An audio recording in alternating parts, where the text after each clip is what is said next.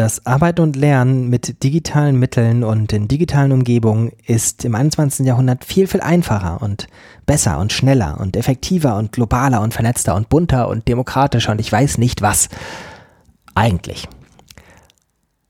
Uneigentlich ist es dann in der Praxis aber häufig ganz anders und es ist überhaupt nicht so einfach, konzentriert und professionell mit diesen digitalen Umgebungen zu arbeiten, sich auf eine Sache zu konzentrieren, wenn Millionen anderer Dinge auf dem Bildschirm genau gleich weit entfernt sind wie diese eigentliche Sache, die ich machen wollte.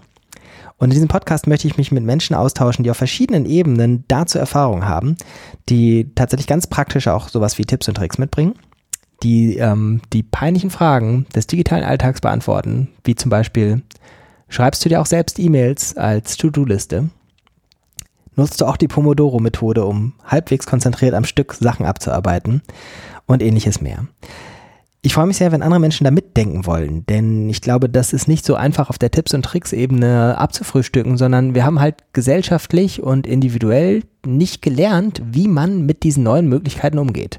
Und ich glaube, sie sind tatsächlich auf vielen Ebenen tatsächlich neu. Nicht jetzt ein bisschen anders und ein bisschen mehr, sondern es funktioniert anders. Und entsprechend müssen wir auch gemeinsam rauskriegen, wie das funktioniert und wie wir damit vernünftig arbeiten und lernen können und Dinge digital geregelt kriegen.